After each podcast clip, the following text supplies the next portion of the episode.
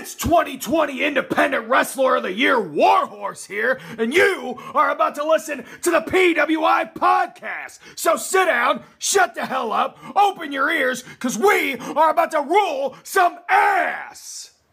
This program, of course, is presented by Pro Wrestling Illustrated, the most widely read, widely sold, and respected wrestling magazine in the world today.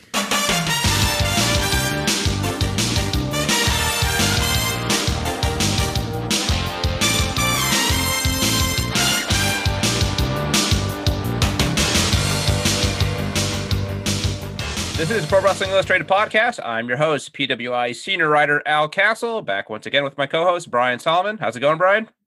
Pretty good, Al. Hope you're doing well. Yes, and joining us this week for the first time, a relatively uh, new voice, uh, certainly here in the podcast and also in the pages of Pro Wrestling Illustrated. Righteous Reg, how's it going, Reg?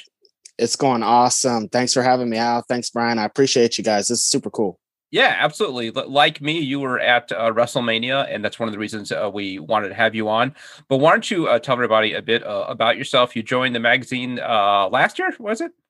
Yeah, it's been uh, almost a year now. Um, I think the first issue I was on was the last PWI 500. Um, I, of course, got there because I made my own version of the 500 called the Black Wrestlers 500, 500 of the best black wrestlers in the whole world took forever to do. People are crazy. I can't believe I did it. It's coming up again, and my brain is already like 500 wrestlers again. What are you thinking? But yeah, from that that that spawned uh, talking to Kevin and getting to be a part of PWI, which is amazing. I can't believe it every time a new issue comes out that my name's in it. It's so cool. Yeah, well, we're happy to have you, and and um, the writing you've done about uh, black wrestlers is one of the reasons we want to have you on uh, this episode because in a lot of ways wrestlemania uh, was kind of a historical milestone it um, was. and and we want to get into some of that. So uh, we will uh, also later after the show stay tuned for an interview with uh, up and comer in ring of honor dak draper i got to see him wrestle jonathan gresham at the the 19th anniversary show really cool. impressed by his work so got him on and we spoke earlier uh, today on a range of topics. You know, his journey to getting into Ring of Honor, his uh, time in WWE developmental, um, the future of Ring of Honor, and uh, a lot more. We also even talked about uh, how kind of counterintuitive how being tall in wrestling, he's about six foot five, can sometimes work against you. So uh, a really fun yeah. conversation uh, with a guy who I think has got a very, very bright future. So stay tuned for that.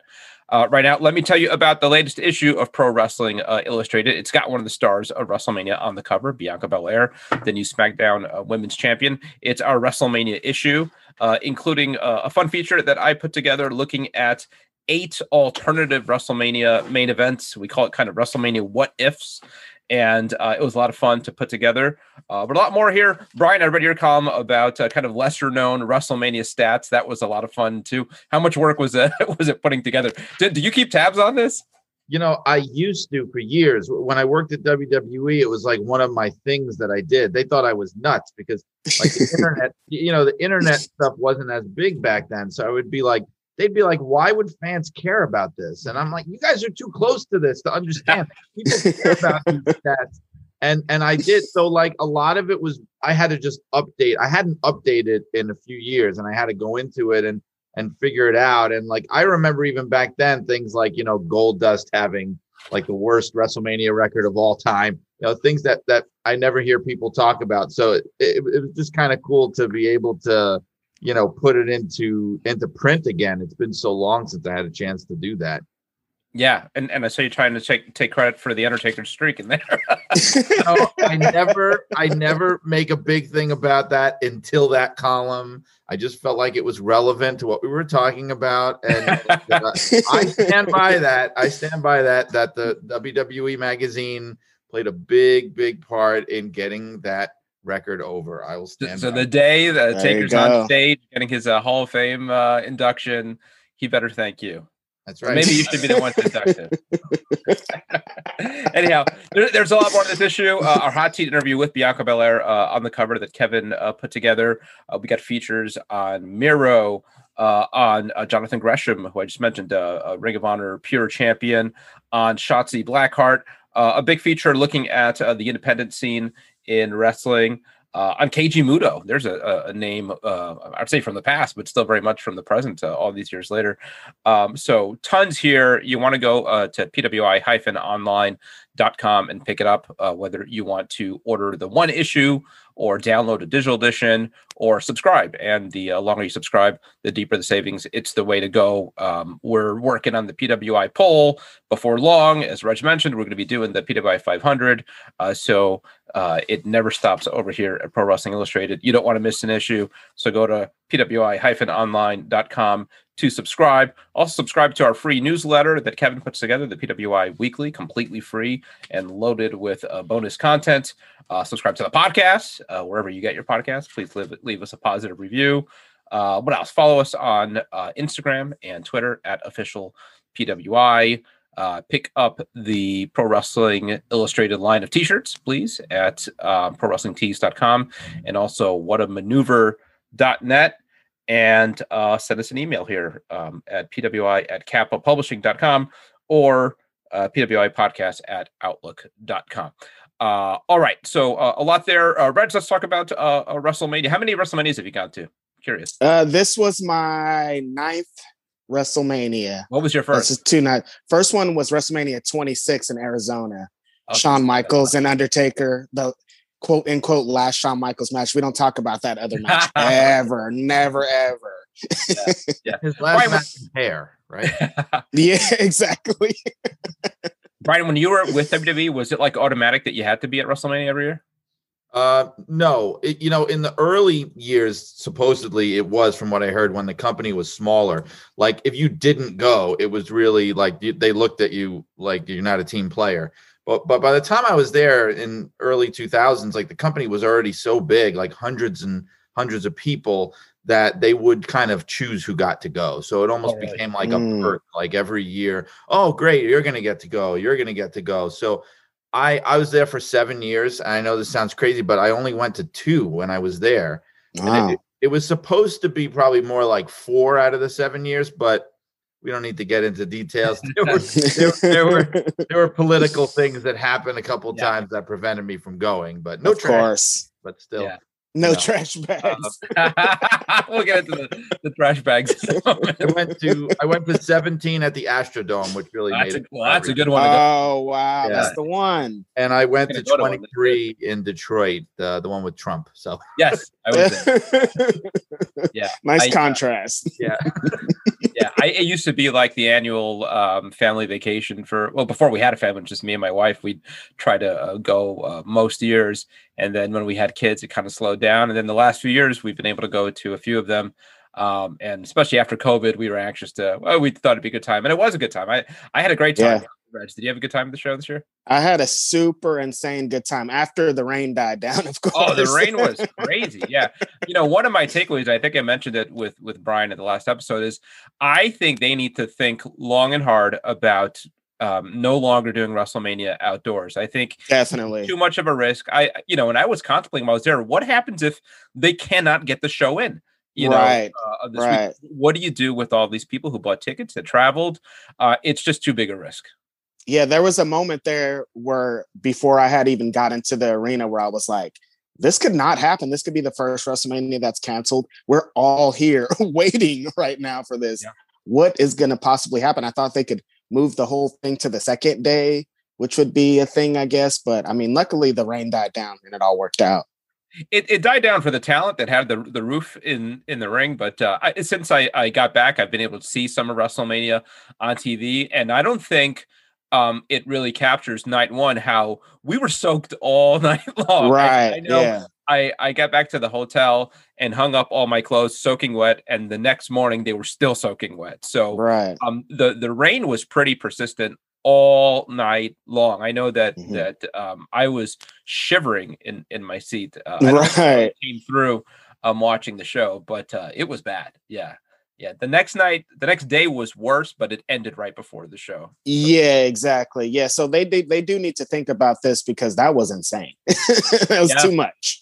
yeah yeah uh and you uh th- that's I, I went to WrestleCon um on the Friday but other than that I, I didn't get in all the shows. I wasn't even aware there was many. Uh, uh, uh, there were there were that many shows, but but you took in a bunch of shows over that weekend, right? Yeah, I went to a, a bunch of different independent wrestling shows. Uh, GCW presented the collective, and they had like maybe four, maybe 12 shows. I think they had four shows a day. And I ended up going to about six of them. I went to four of their shows and two other shows.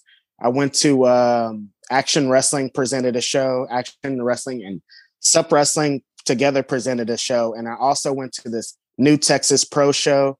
They're a company out of Texas. They had a show in Tampa. It was incredible. A lot of great talent. Brian Keith, AJ Gray was there, Mysterious Q. It was a, a really great WrestleMania weekend type showcase of talents. And then for but the best show that I went to was a part of the collective for the culture. It actually might be the best wrestling show I've ever been to in my entire life. So yeah, there was a lot there was too much wrestling going on, which is anytime there's too much wrestling, I'm having a great time because I love too much wrestling. It's my favorite.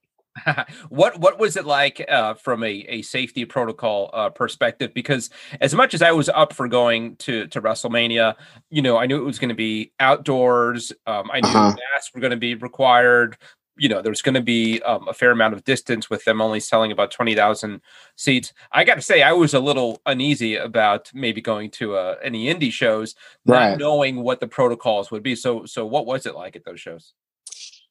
To tell the truth, at the collective show, the protocols weren't great. The whole thing was outside, but there wasn't well, any. Yeah. yeah, that that helped, but there wasn't any like checking temperatures or mask checks or any of that. I'm vaccinated, so I was like, I'm gonna just be in my mask over here on the side. But like, if you're not, I think there was moments where it got pretty sketchy. I think so at the at the collective show at least. I think they could have been doing better at regulating what was going on at the show. I don't think they there were some people that were just maskless. They didn't care about anything that like they just stumbled in, they saw a wrestling show and came in how that happens sometimes.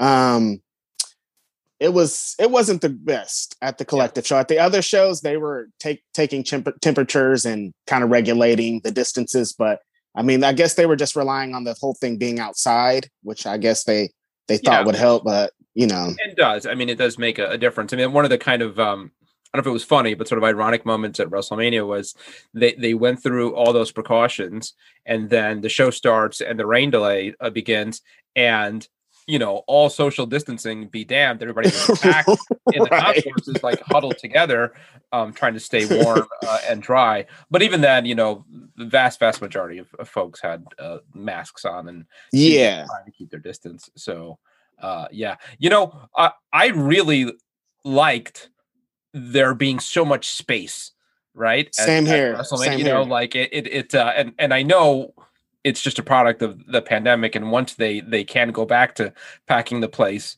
um they they will but there really is something to be said for just like man i had the whole row in front of me i could put my feet up it's yeah. not like that shoulder to shoulder kind of uh, thing uh so you can get up out of your seat and go to yeah. the bathroom no problem anything like that yeah definitely bathroom lines for food all that uh, so so part of that was was nice. Uh, but let's talk about you know we we've uh, gone over the results. Brian and I um, but uh, having you here, we did want to talk about sort of the racial implications of, of WrestleMania and how right. historic it was. Uh, why don't you just tell us in, in, in your words, you know, the significance of two black women headlining WrestleMania uh, night one, of uh, Bobby Bobby Lashley retaining the, the world title, and anything else that that jumped out to you as historically significant. Yeah, definitely starting out the show with Bobby Lashley as the going into the WrestleMania as the world champion, only third black WWE champion ever in the history to go in the first match and to retain the first black man to ever retain the WWE championship at WrestleMania. The Rock never did it. He he would be the only one that would be able to do it. The Rock never did it. Bobby Lashley did it and he had a dominant win. There was moments there where most people were like, this is going to be Drew's crowning moment. This is good. People were telling me this all week, and I'm like, hey, stop saying that to me. I don't want to hear that. Yeah. They're just like, this is Drew's time. He has to get his moment in front of the crowd. This and this and this. And then for Lashley to say, no, none of that. I'm going to actually dominate this guy, lock him in the hurt lock, make it look like I really won this. And for him to get a victory like that and to retain was amazing. Great way to start the show. I was like, okay, from here, everything's going to be great. And then so to go from that, the first match to the main event being two black women main eventing WrestleMania for a world championship. Like it's really hard to kind of put into words how that feels as a black wrestling fan who's been to nine WrestleManias, who's been watching wrestling for 30 years, who's seen the bottom of the bottom of, of black wrestling fandom to you know Kofi losing in nine seconds, which I'm never gonna ever be over. I'm gonna take that forever. Every day I'm gonna think about Kofi being jobbed out to Brock Lesnar. I hate it. it just makes me angry. But to go from that to Bianca and Sasha having this amazing match on top of it just being an historic moment that you know who know we would ever get to it the match was incredible i've watched it two or three times since then just because they did so much and i wanted to catch all the little moments. For them to, to go to that and just have this incredible match and the emotions and the moment and the crowds all into it all the elements were set up to have this great match and moment and they executed. It was just it was perfect. I loved it. Yeah, Brian, do you think uh, uh, all those things combined, two black women headlining uh, WrestleMania Night One, Bobby Lashley uh, going in as champion and retaining, do you think that all that happens if the country didn't go through everything it's gone through over the last year? You mean like pandemic wise or no? Well, I, like, I, mean, I guess it's all together. But but when when you talk about George Floyd and uh, everything, the, the, the racial reckoning in the U.S., uh, w- was was that maybe a wake up call for WWE in some ways? You know, uh, I I would like to think yes. Um, I mean, just deep down, at because I worked there. I, right. I, just you know it, it's a corporate entity, and it's and it's not the most. Here's the thing I compare it to um, when they did the whole women's revolution, right?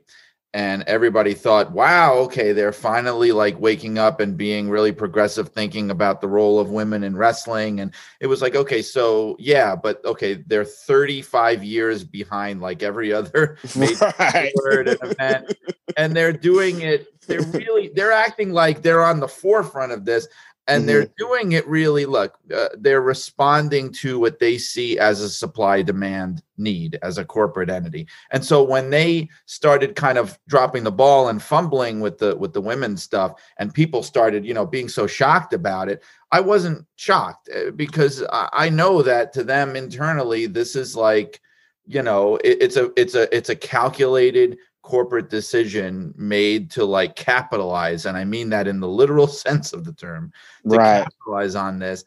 And i feel like i feel like such a wet blanket for like putting it this way but but like internally I, I just feel like they're doing this now yes because it felt like the right moment to do it but from like a business standpoint. And but you know what though? That's not i mean maybe that's not always the worst thing in the world because sometimes yeah, right that's how change happens you know like especially in a capitalist society when people see there's a way to make money from it.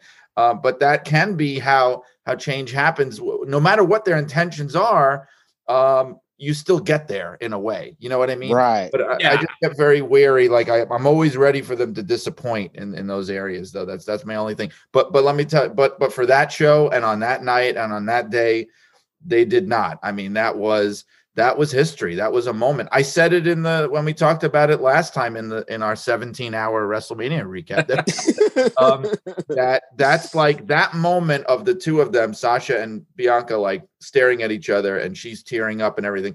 You're gonna see that in WrestleMania packages, right? And, and in WWE packages for the next like 30 years. You're gonna forever, yeah. yeah. yeah. yeah.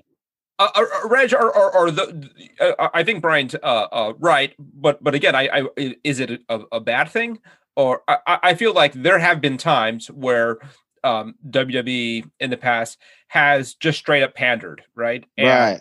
have put people in positions only because of their their color or their or, or whatever their their identity, who um, otherwise I won't name names, but there are people have come to mind, and not necessarily uh, just black wrestlers, but when they've uh, targeted certain countries, yeah. um, they'll they'll find somebody who is from a country and they'll right. push them all the way. Um, this feels like yes, I think the events of last year played a factor in the presentation this year, but also everybody who got that spotlight very much deserved it, right? I mean, Bobby right. has earned it um, not just over 16 years or 17 years, but over a killer last year and last few months, really um, uh, breaking out. And certainly, you could say the same for for Sasha and Bianca, right? Right. Yeah, I think that that's the thing that that kind of makes it is all these people have built to this moment. It wasn't just like, okay, now what do we do? Let's just throw. Oh, there's a black person Yeah, right there. Let's right. throw Where's in the the match. guy? It was Yeah. like, yeah, it was. It's like it all worked out. But I can totally see what Brian's saying because they do try to capitalize. Just look at like the Bad Bunny situation. They knew like if we get this guy, our Hispanic. Our Hispanic viewership could certainly go up, and you know they just got numbers that it went up pretty significantly with Bad Bunny. So I know that they they do that. we Yeah. see it and it happens all the time. But I mean, you know, I guess that's how we have to take it. I hate to say it like that, but like if that's how I have to get two black women in the main event, give it to me. You know what I mean? So they earned it, they killed it, it worked out. Even who how how they got there, I don't, who knows? We got here. Yeah. I also think that that WWE, uh, I'm sorry, Brian, uh, uh, they sometimes, and and and rightfully so, because over the years there have been a lot of missteps, but they sometimes don't get the credit that they deserve for True. diversifying the roster as much as as they have. Um, I, I just before we got on, I, I looked at the whole um, roster of champions on the the main brand, and half of them are people of color. Uh, Right. and and that actually went down. I think before WrestleMania it was a little higher, but the New Day lost the titles. You only end up losing one because uh, of Omos, but Yep. uh, also Asuka um, lost the title. But uh, up and down, if and then if you go to NXT, there's uh, a few more. I think four of the champions in, in NXT uh, are people of color. So, uh, uh, Brian, I mean, you, does WWE maybe not get en- enough uh, of, of a fair rap for the strides they've made on on this? Um, boy, you're just really trying to get me to say nice things. um, I think, yeah, I mean, yeah, sure, but but again, it, it's it's very smart, and and I, and I the one thing is, I don't think they get enough credit for being smart enough to read those situations. Like Right. it can be, it can be very ham-fisted and clumsy. Like you know, I feel that Jinder Mahal was like that, where it just felt like, why is this? you know, guy who's essentially viewed as a jobber all of a sudden like beating the world, you know, Right. like things like that. But but look, it it also gave us Eddie Guerrero. I mean, I was there Right. when that happened and there was a very conscious inside the company thing of like we need a Latino superstar like like before Eddie that, that like he fit what they were looking for. They were like we have a huge demographic you know that's a big part of our audience. They love us and we need to do something. We need to give them somebody that could be like their whatever you know their their rock their austin their somebody.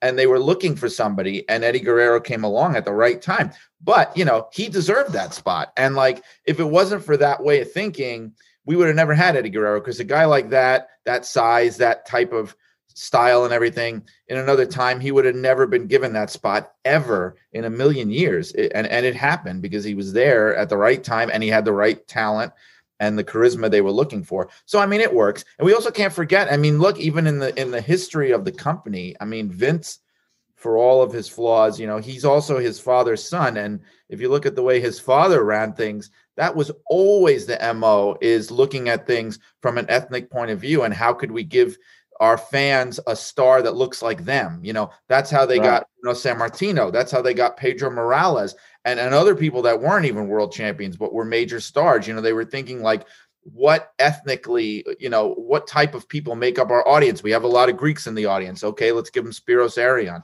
We have a lot of Polish fans coming out. We- Well, we'll give them Ivan Putski. Like they were always thinking like that. And and I think that um it is a it is a tradition in that company that maybe is not looked on as favorably as it should be Yeah, yeah. Uh, because it never ends well. That's usually what happens. They Yeah. start out great and then they like beat Kofi in nine seconds. You know, things like that happen.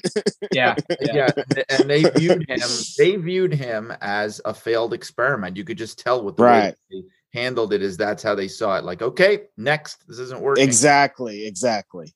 Reg, Reg do, you, do you feel at all whether they, they have kind of turned a corner here and and ushered in uh, a new kind of enlightenment when it comes to this kind of thing, or as you touched on, do you think it's a fad and uh, before long, um, you know, this passes and w- we go back to mostly white uh, main eventers, mostly white world champions?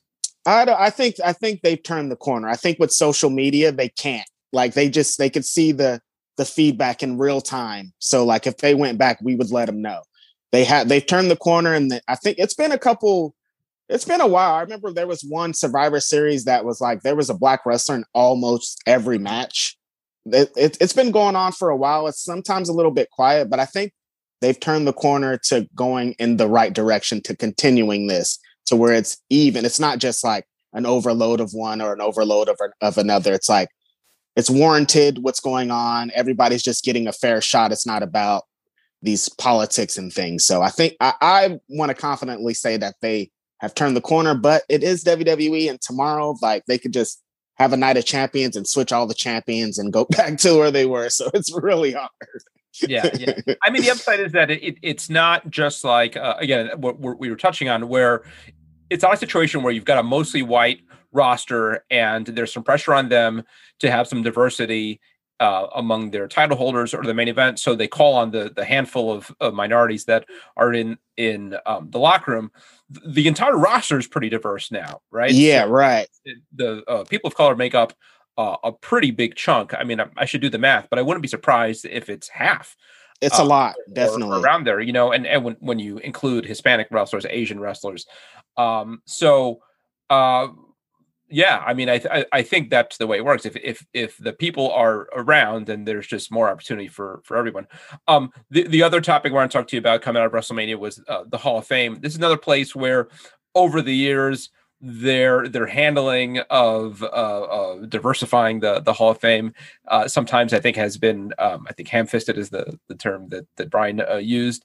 Um, this year, I don't did were there any black Hall of Famers outside of the the Legacy Hall of Fame? I feel like every uh, class they need one, and this year, mm, I can't think of it. I mean, I don't uh, think so. Yeah, I don't yeah, think so. Surprisingly, yeah. Hmm. Does that bother you?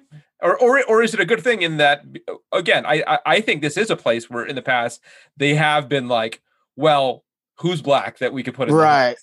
yeah. No but I, I, it does bother me because i feel like there are wrestlers who deserve it who could be in there that they could find like it sometimes feels like well why is this person going in? They were only on one wrestling show and that you know what i mean? Like they do things like that and i think there's a bunch of wrestlers that could definitely be in and it wouldn't be weird that they're going in so yeah it does bother me a little bit it gets a little bit frustrating and then what they did with the you know with the black people they did put in, or you know, the black woman they did put in is pretty frustrating on top of it. Johnson. You know? Yeah, let's talk about right. that. So the controversy coming out of that was that um, they inducted uh, Ethel Johnson, uh, who was a black uh, female wrestler, I guess from the the fifties. Is that right, Brian? Yeah, yeah, yeah. And yeah. and uh, but but they used the wrong photo. Is that right? Right. What happens was they didn't contact the family for the uh whatever wing of the Hall of Fame that is, they didn't contact the family. They just were like, we're going to do this. And I guess they thought the family would be happy that we're showcasing. But what happens was they showed the wrong video footage. They showed footage of Sandy Parker, which is another black woman wrestler who came up around the same time, but it wasn't Ethel Johnson. And they showed a picture of Babs Wingo, who was her sister. Instead, so essentially, they they showed a bunch of the wrong wrestlers uh, trying to pay tribute to Ethel Johnson, and they didn't contact any of the families. So this was just a big surprise to them when they see these video packages giving them, but wait, this isn't even Ethel Johnson that they're showing on the yeah. screen right now. And it would have been way easier if they would have just said, hey, we're going to do this. Can we have footage or can you guys collaborate on this? And they just didn't. They yeah. dropped the ball. Yeah. Brian, how, how does something like that happen? And uh, how, how big a deal is it? Well, one of the reasons it happens is unfortunately what this Legacy Hall of Fame wing is about is it's like their backdoor way of inducting people that a they don't really think are are are worth like spending a full induction like 10 15 minutes on. They don't want to do that. And b they don't want to offer either them or the family an actual legends contract. I mean that's oh the, okay that's that makes sense. deal because Hall of Fame is money. These people get offered a deal like you, you get percentages of merchandise sales if they do want to do books about you and blah blah blah so it's like a way that i mean most in most cases for legacy the people are passed away but it's a way for at least the family to you know, get some kind of something. Like I remember one year, uh, I know I, I'm pretty sure about this, like with Bruiser Brody, they actually wanted to do the full induction with Brody. They wanted to do it. And his widow, Barbara, was like, I want nothing to do with this. I want nothing to do with you. He would have not wanted anything to do with this. Sorry, see you later. And then they were like, yeah, we'll just put him in the legacy because we don't need any cooperation or it, it, it's basically. I see. Okay it's even less real than the actual Hall of Fame induction. Right. in a way. It's just like we're just gonna say your name on TV and say you're in the Hall of Fame, which there's no building or anything, and no one gets a ring or a contract yeah. or anything. Like it's really weird. It's it, the whole legacy. I, I have mixed feelings about it. I like it as a way to at least mention the names of people that deserve recognition that they're never gonna give it to. So it's better than nothing but it is uh it can sometimes be more of like a backhanded compliment than anything else. Sometimes like yeah. this time is a classic example. Yeah. So so i've got the class up here. The the only uh black wrestler that went in um with kind of the main class for both years 2020 2021 was titus o'neil with the the warrior award. Right. um, and then the 2020 legacy included brickhouse brown and uh, the 2021 included Ethel Johnson and Pez Whatley. And Pez Whatley, God bless him, I, I, know he's a journeyman and, and contribute a lot, but he's one of those names where I'm like, I remember Pez Whatley as a job guy, in, in yeah, and I and I don't know that. I know in in some territories he was a little more than that, uh, but is, is that a name who you would associate as a Hall of Fame wrestler? Maybe not at this moment. He can maybe get in eventually. I think the spot that they put him in is where he deserves to be. Like yeah. he deserves to be a legacy one. Yeah, I think so. You know, not like this guy's a Hall of Fame career. Look at his resume; he's the best. But you know, he he earned his keep. I think. I think if you talk to an older generation of wrestling uh, wrestling fans, they would they would say that he did some things for them. Well, I guess an interesting thing to to explore with this is is a reality that um, I don't want to say grade on a curve, but but uh, when you look at black wrestlers, they do deserve a, a different consideration, especially wrestlers from 30 uh, years ago more, because they they dealt with some challenges that right. their counterparts. So it wasn't necessarily a, a, level playing field. So maybe you have to look beyond what they accomplished in the ring. Um, because they had a lot of forces working. Exactly. Just being there, just like I, going back to Ethel Johnson is uh, there was a documentary called Lady Wrestlers that this man Chris Bournea directed, and uh, they talked about she talked about how in the fifties Madison Square Garden wouldn't let them in to wrestle. Yeah. Like they could, the women couldn't get inside the building to even wrestle. So, like that's what I was saying for the the WrestleMania main event. Like to go from women not even being able to get inside the arena to them main eventing WrestleMania is like insane. So yeah, I would think, you know, Pez Whatley did dealt with a lot of different things than Bianca Belair has to deal yeah. with. Pez Whatley did with a lot of different things than Bobby Lashley has to deal with. So I mean, just going based off that, yeah, you know, I would yeah. say most most of them probably deserve to be in the Hall of Fame just for what they had to put up with. You hear some of the stories that Butch Reed used to tell. You hear some of the stories that Ron Simmons used to tell, and you're just like, how did you survive in this yeah. in this profession? Like I would have been out the first day hearing all this crazy stuff they try to put them through. Butch Reed's a name. I mean, that, that, that should be in the Hall of Fame, I would think. Pez Whatley got stuck with. I mean, he had he had a pretty good run for some of the southern territories. Like he did well in Memphis and he, and he had a good run in Crockett, but he also had to deal with getting repackaged with like right. He got the Saba Simba treatment for a while. Yeah, exactly. Where he was Shaska Whatley, you know, and mm he mm-hmm. had to like, you know, do that in order to get over. So yeah, I mean, like that's things that um that a white wrestler would not have to go through. Right. They might have to go through different kinds of things, but definitely not that. Reg, what are some names, um, uh, black names that you think are missing from the WWE Hall of Fame? Uh, immediately, Too Cold Scorpio always comes to mind. Like, uh, how is Too Cold Scorpio not in here? I, there aren't even. I can't even think of another black one. name yeah. without saying Too Cold Scorpio. Man, like the 450 splash in the early 90s on TV was blowing people's mind. He's still wrestling today. I watched him wrestle at WrestleMania weekend, and he's 55 years old. I think. Like. Wow how is he not in this thing? What are you guys doing? What's going on? And he better get the big all of the stuff. He needs the induction. He needs all of it. It's too cold Scorpio, man. It drives me crazy Yeah. for sure. Just that one name. I don't even want to say any other names because he needs to be in there. Well, you mentioned Butch Reed before, and that's another one I I think uh, uh, deserves a place in the Hall of Fame. Yeah, he. I mean, I don't know why they didn't Is put he, him in this year with the. he? I he possibly could be. I would have to look it up for sure.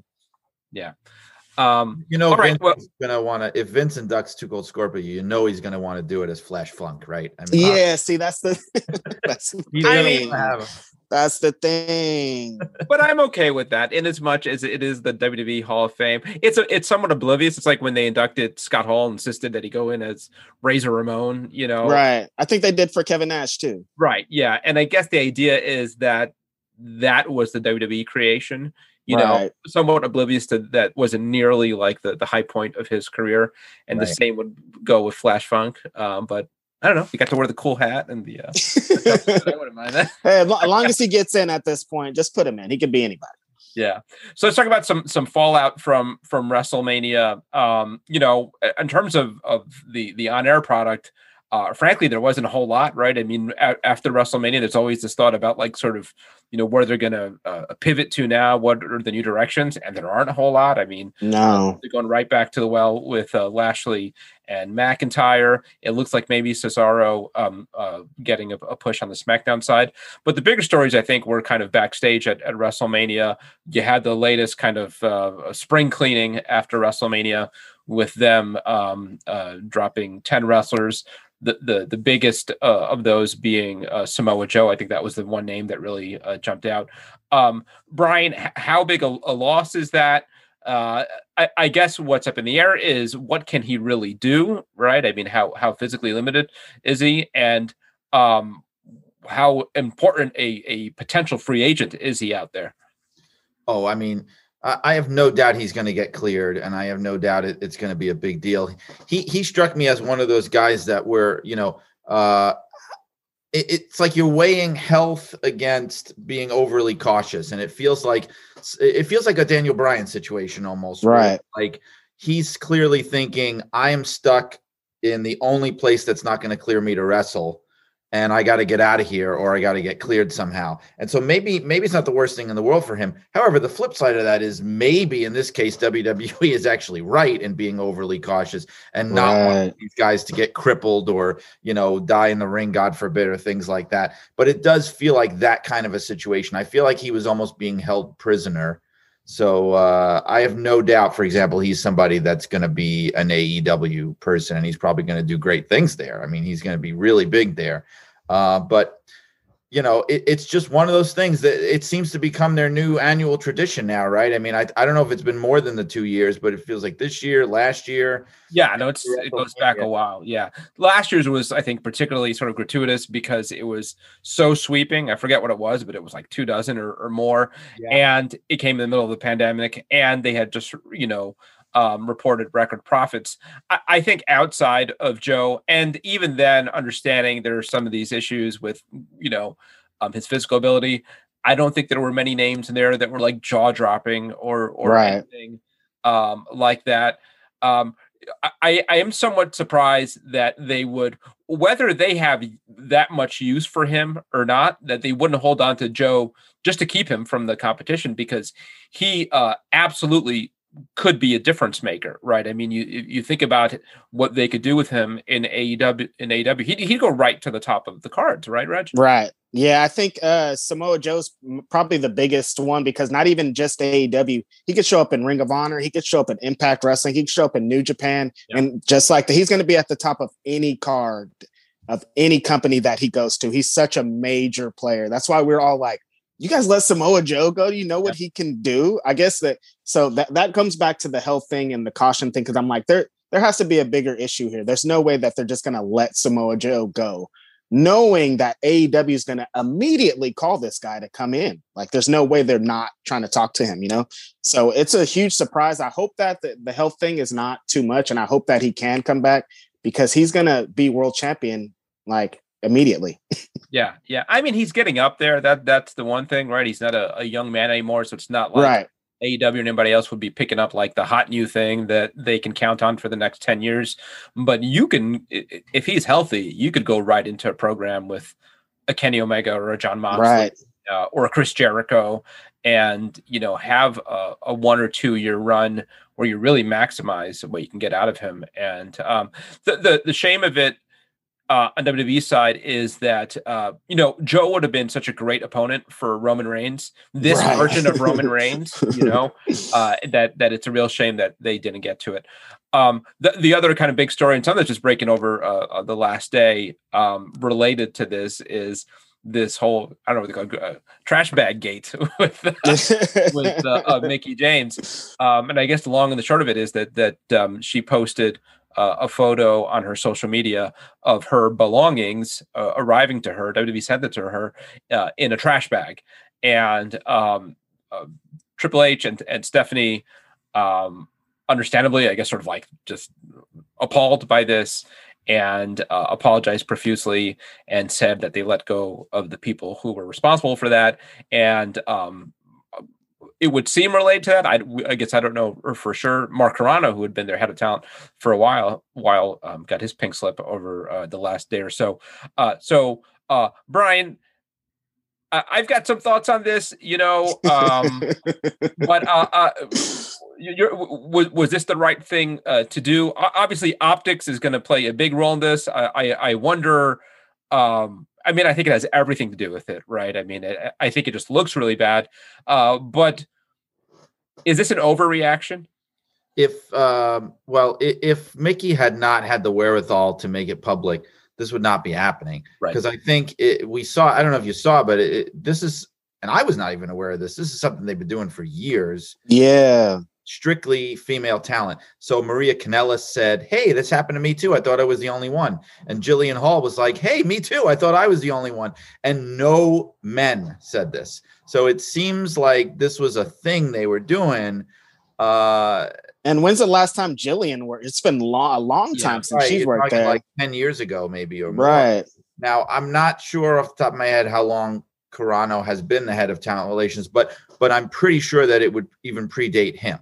So uh, it's weird and just like toxic and dysfunctional and not shocking to me because it's like the the the culture there can really be like that. Everybody talks about it, but sometimes you forget. You think like, well, okay, it's 2021 and everything's changing and blah.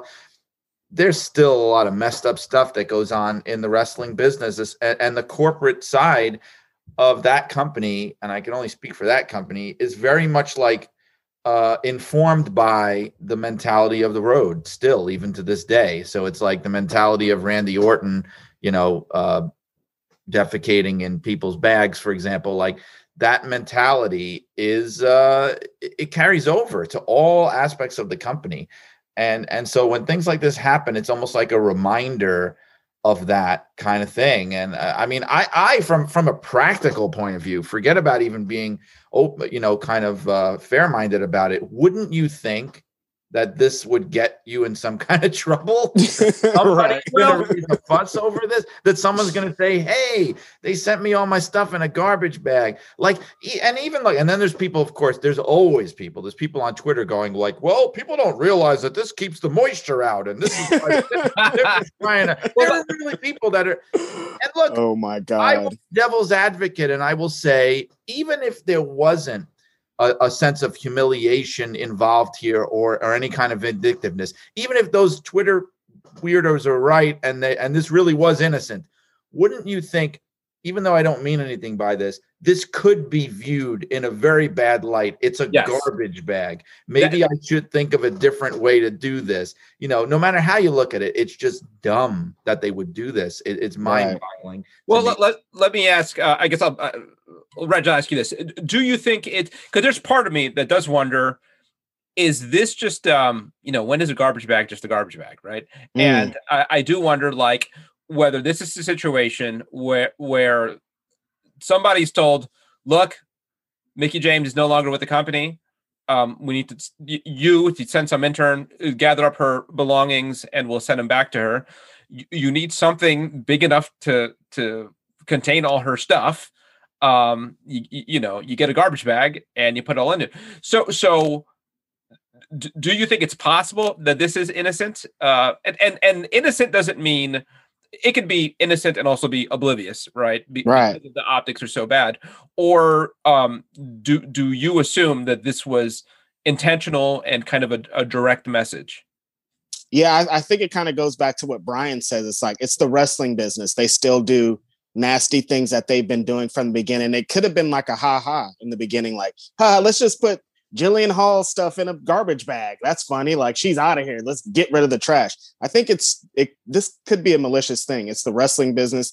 They do nasty things like this all the time still, all out through the industry. And this time they just got caught. It I think it just became the norm. They're like another woman wrestler, get another trash bag. It's probably a joke in the back back there. They probably all joke and high five about it. And this time it caught up to them. Yeah, yeah. What if uh, Brian? What if this was happening with men also? Would would it make it less bad? If it was happening with men also, then you could at least say maybe they're just really tone deaf. Maybe they're just not realizing how this is going to look. The fact that it's just the women, and then you look at you know their history of dealing with the, the female talent, that's where it really raises the red flag. And it goes back to what I was saying too earlier on, where it's like you know the women's revolution and all that stuff like that's a marketing thing you know what i mean like it right. does it doesn't trickle down to the entire mentality of the company especially if they're doing this because if this is a company that's saying yay women are women rule and we're going to put them in the main event and they, you know they can be taken seriously but when we fire them we're going to send them all their stuff in a garbage bag but we're not going to do that to the men you right. know because I'd, I'd be curious that, that says it all that says it all you know I, um I don't know. I, I'm I'm uh somewhat willing to give WWE the benefit of the doubt here. Not to say that it it's not crass and really oblivious, but maybe not a a direct message. You know, um, it it might be just as you know, again, as oblivious as thinking like, well, I, we need something. You take that extra step of emptying the garbage bag into the box and you don't have a problem here, right? Uh, I would you know think. I, you know what I'd be interested. Now you sound like those guys on Twitter. Right? but, but I'm going to say one thing about this, and this is another reason why it's a red flag to me. If you look at the the uh, regimes of talent relations, so like for example, it sounds to me like okay, so if you have Jillian Hall saying it happened to her, uh, and I, I didn't really hear like I didn't hear people like Trish or Lita or people like that say they they haven't and and and if it had happened to them, I, I feel like they would have come. Well, forward. you have to be released, right? Right. But so. here's the thing, though. But here's the thing. I feel like the sense I'm getting is this is a if if this is a tradition, it started during like the Johnny Ace era. So like I don't think JR was doing this is what I'm trying to say. I don't think like JJ Dillon was doing this way back mm-hmm. when. I think this is like something, it sounds like, and look, I don't know for a fact, it sounds like something that Laurinaitis kind of started. And he did not have the greatest track record with handling female talent at all. That's a known fact, like especially after JR. That was definitely barely can handle the men too. right. But that was a step right? down. Look, Johnny, Johnny was the guy that was like I said this to you before, Al. Like he was looking in swimwear catalogs and saying, hire this girl and like that's how people were getting hired like and, and, everybody knew like jr at least jr had an idea like jr was responsible for the era of trish and lita and victoria and jackie and being like you know we should promote the athleticism of these women. You know he was limited in what he could do but he was known for that and when Johnny Ace took over, it was definitely seen as a step down. That's when you started getting like uh, these women that had no, you know, oh, don't worry, we'll teach them how to wrestle. Who cares? They, they look really hot. Like the Diva was, Search. Right. That was during, right. Diva Search. Yes, yes. That was during the Johnny Ace thing. And I feel like this might have been a culture that grew at that time and that Mark Carrano during his time was just continuing what was already being done. Like that's part of why it, it looks nefarious to me because I don't think it's I think it's something that was done during a period when female talent was not always being treated the best. That's right. All. And, and it's worth noting John Laurinaitis is is back. Right. Yes, in, in, right. Uh, uh, uh, the, and, I, and I'm just reading now. Apparently, he issued uh, an apology. I don't know if that means him taking responsibility for it, um, but Yeah, I wonder if yeah, is it a coincidence? Uh, Crazy coincidence. Yeah, that this happened um, in the, the era where he was last there, and now happened again. As far as Carrano, the well, because well, Maria said it happened to her, and this was only like a year or two ago. So, okay. uh, oh, but, okay. But I think that not the first time that she was let go. So I think, uh, but I think like in the case of Carrano, I get the feeling that you know the Johnny Johnny Ace coming back was slightly before this whole thing happened. And I feel like they wanted Carrano out anyway. And I think that this was just like a convenient way, way to get rid of him. You know, I mean, like they made him take the fall for this, and I think they probably wanted him out, and then this yeah. was the reason. Yeah, Reg, do, do you think? Uh, I mean, it, it, makes me think of this uh, uh, question: Should the head of talent be a wrestling guy. I mean, it, it was sort of a wrestling person's job for a long time, as long as there's you know, that job existed. But you know, Jim Ross was the, probably the, the, the most famous one and held that job for a long time. Right. Then uh, John Laurinaitis, but then like they've done it with so many of these back office jobs in WWE, they've just gone the corporate side, right? And it's just kind of moving further and further away from wrestling people. But when you're talking about handling talent right? Is, does it seem like something that sh- should be a wrestling person's job? The the flip side, as you touched on, wrestling people, especially of a certain age, a certain generation, come with a lot of bad habits from, right from, um, years ago, and maybe there's something to be said for introducing someone who is uh, more up to speed with the way corporate America operates in, in 2020. Right. Yeah, I think it's it's a it's hard because on one hand you want a wrestler that can relate to the wrestlers and knows what it's like to be even fired by another wrestler. But then exactly like you said, they come with these old habits and we used to do things this way and they bring that back to the current day and you get a situation like this where somebody's things in a trash bag. But I would say I would rather have a wrestler in the position just because you can relate more to the situations of everything that's going on. And, and it feels just the, when they start giving up too many positions to corporate, it just like you can feel that. It feels yeah. like that comes across in all other aspects. And just having more wrestling personalities and more wrestling minds just usually makes everything better, I think.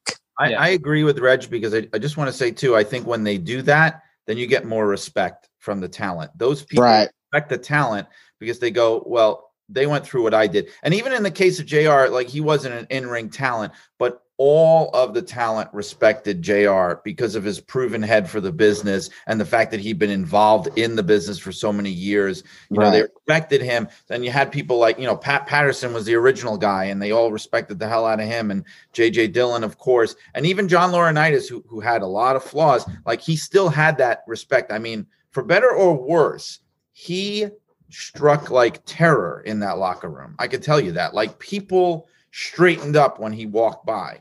And you know, that may that's not always a good a good thing, but I think what what happened, it almost felt like they were doing it intentionally, was that position almost became one of less authority and respect. Like, um, look, uh, all all I, I worked with Mark Carrano when I was there 20 years ago. He was a gopher. I mean, look, I, there's mm. no other way to put it. He was a backstage gopher. He was like, I oh, send Carrano to go do this and do that. And he was a guy that the talent sometimes like kind of goofed on. Mm-hmm. and uh, as being like like a you know a backstage guy like a runner almost. And so when i found out that he was head of talent relations i was like, what? Like what, what are you talking like they what? Like even the name his name just conjured up images of like uh, like i'm sorry mark but like this this kind of like goofy guy like sort of haplessly running around backstage and it got me thinking like okay so they want somebody like that. They must want right. somebody like that like a, a stooge that they can sort of get to do what they want rather than a very headstrong powerful person like laurinaitis or ross or dillon or whoever that they can't like push around. I think that's been company wide it's like they seem to really want these people that they could just sort of like push around and tell what to do yeah, I think with Lauren, I bringing Laurinaitis back, I think um, I, I thought I read that the idea was to kind of split the job, and then you'd have the guy who was handling talent, I guess, more on the corporate side, and then you had the other guy who would be sort of the liaison to the wrestlers, more interfacing with them. And I guess good cop, bad cop. Yeah, right, right. You know, um, it, it the the Laurinaitis pick is kind of an odd one because he did have kind of he didn't have the greatest reputation, right, um, among a lot of the wrestlers. You know, right. I think respected as as um, a former wrestler, but um, you know, as you touched on, the the the shift from the the Ross era to the you know Ross was Randy Orton and Brock Lesnar and John Cena and the Rock, uh, I mean. the, the Rock and and on and um, I I think John Laurinaitis and I think Heidenreich right? I mean that that was sort of. but, I think hiring the wrong one-legged wrestler. That's what I. think. right. Yeah, you're right. Exactly. You're right. He he he kind of. I think the the general view was, wow, this is really um, a, a, shift and not in a good way. But also, I think part of it was that Laurinaitis, w- and this is the beginning of that whole way of thinking. Laurinaitis was seen as more of a yes man than Jr. Right. Jr. And, and Vince had a very, very contentious antagonistic relationship. It was like this love hate thing where Vince like knew that all the talent loved him, and Vince knew that he had a great head for the business, but like they constantly butted heads and didn't get along. And Jr. would stand up to him a lot and be and, tell him he was wrong, you know. And I think that no matter how much I, I sometimes hear like things where they'll say, "Well, Vince loves to have people there that aren't yes men or whatever." And I don't know if that's really true or not because the Laurinaitis thing certainly doesn't bear that out because that's a huge reason of why he got that spot was because he knew how to play the political game that that was the one part of the job that JR wasn't the best at doing was the political side of it, you know? Yeah. Yeah. Ross talks a, a lot about that in his book and his podcast uh, all the time. And um, yeah, I mean, I, I, in, in some ways, I guess Ross was perfect for that job because he, he wasn't a yes man, but he also would, um, I think by his own admission, put up with a lot right? I mean, like uh, they they dragged him through the coals, you know, humiliated him publicly over and over and over again. And and in the and in the office too. I can tell yeah. you, it was really uncomfortable. Yes. Yeah, yeah. Shit. He was a guy who would who would stand his ground and speak back, but also um, wasn't going to leave. Right. So uh, yeah, I guess maybe the best of both worlds. Uh, all right, guys. Well, this was a lot of fun. We covered a lot of ground here. I, I appreciate it. Um, Reg, anything you want to uh, plug? Uh, Pro Wrestling Illustrated. Please ah, get ah, your coffee. In the last issue, uh, that Jonathan Gresham article, I did it, and it was right. turned out great. Um, I have a my own reoccurring column in there. It's called The Righteous Wrap Up. It just started. First one's on Trish Adora. Uh, BlackWrestlance.com is where you can find some of my writing that's not in there. And uh, on Twitter, Righteous Reg is really where it's at. Since you brought up real quick, what do you see as the upside uh, to Jonathan Gresham? I, I, think he's he's fantastic. I mean, do you see him as he, kind of real breakout he, star from Ring of Honor? Yeah, I think that um the him being pure champion right now is gonna be the stepping stone to being really that guy. I think with the work that he's doing right now, the promos that he's doing, that match with who you have an interview with Dak Draper was insane. One of the best matches yeah. of that 19th anniversary show. Uh, and I, I, don't think a lot of people expected that. And, and I think that's what Jonathan Gresham is going to be. And that's how he is. He's really, uh, we kind of relate him to Bryan Danielson because or Daniel Bryan because you, you just you can get behind him. His matches will make you a fan of him. Regard he doesn't have to talk, he doesn't have to do anything. When you watch a match and at the end of it, you're just like, wow, this guy is different. He's on another level, and I think he's going to use that to excel to the next level. He's going to be Ring of Honor World Champion one day, and I think carrying the company. I think this run right now with the Pure Championship is setting that up. He's incredible. Can, can he get past that though? I mean, in as much as over the years, Ring of Honor has been like the stepping stone to uh, greatness in, in, WWE. And uh-huh. look at, I mentioned it to to Dak. You, you you look at the WrestleMania card and just top to bottom, Ring of Honor graduates uh, all over it. It's kind of been a while since it's been like that. Since Ring of Honor's been pumping out, you know, stars at at that caliber. Um, John. Can Jonathan Gresham uh, get there? Does he have too much uh, against him in that uh, he's pretty small, even by he's small. Yeah, modern standards. He's, what is he? He's got to be five six. Or, yeah, he's like five seven, five eight, maybe. He's pretty small. Um, yeah, no, he's probably five six. He's shorter than I am. Um, I don't WWE. I don't know. I think with the advent of like AEW, like he could be world champion in AEW, like no problem, and people would believe it'd be it'd be everything you want. But I think WWE is still kind of in that. Yeah. We like big guys. Like, is Adam Cole ever gonna be a main roster world champion. I don't know. Like I don't know if they'll ever get past him being shorter than the other guys. So I, I, you know, in WWE, I don't know. It's up in the air, really. Things are changing constantly. Things are changing on a daily, weekly basis. That you're seeing wrestlers you wouldn't five years ago, like you wouldn't see them there, and they're here now, and they're they're making their way. But I don't know if he can make it to the tippy top just with how yeah. they still judge talent and they still run things. You know, like Bobby Lashley's the champion for a reason. He's giant. He's he's a right. monster.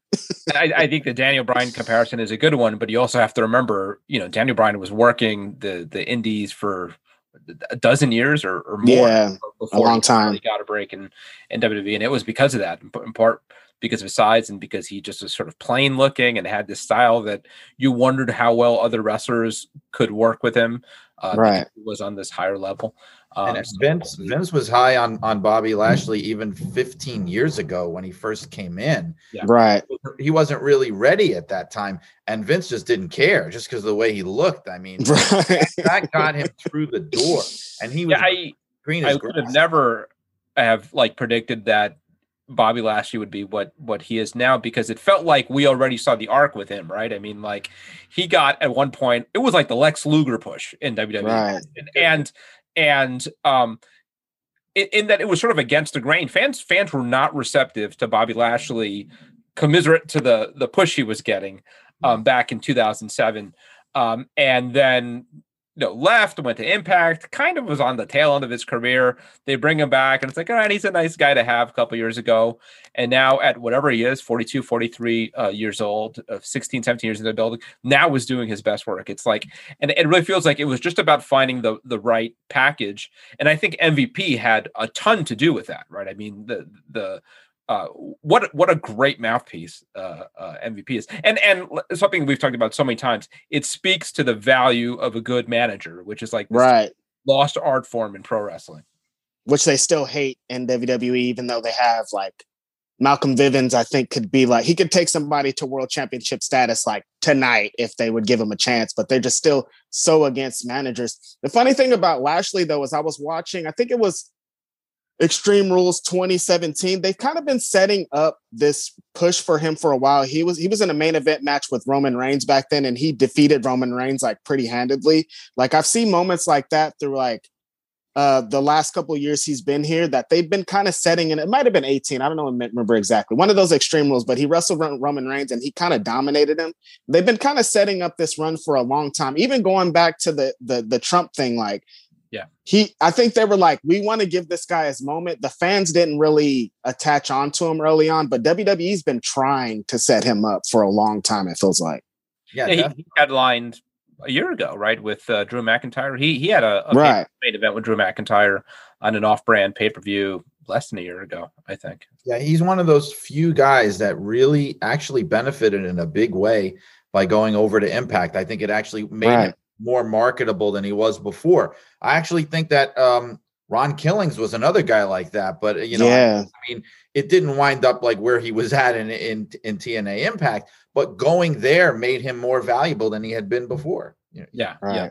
yeah. Uh, Reg, I'd be remiss also if we didn't ask you about your thoughts on on um, the the hurt business uh, uh breaking up. Uh, oh right my god! And don't that even is, yeah. do this to and me. Pete Shelton um, and uh, Cedric Why? kind of you know no higher than they uh, really almost coming out of this having gained nothing. Uh, it, it's and really surprising and kind of def- deflating. They haven't even done anything. They just they're they're just like last time MVP on Raw was like, oh, you think Mace and T Bar are part of the Hurt Business? They're not. But they didn't. He didn't say anything about what's going to happen.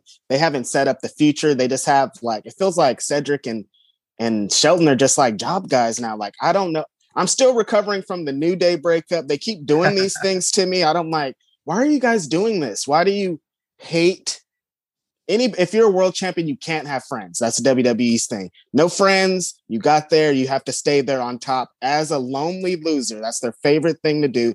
You can't have friends, no one, nothing. They always break these groups up. It's like the reason that Bobby Lashley got to where he was is because of the hurt business. Yeah. Why would you take that away from him? If you're trying to set Big E up to being the next the next Universal Champion, the reason that people like Big E is because of the New Day. Why would you take the New Day away? You well, don't have to break these still... people up. I don't get. I just do not. I think. It. But I think New Day is actually a, a one of the great exceptions, though. I mean, if you look at how long, I mean, no group gets to stay together forever, right? And Yeah, and I mean, True.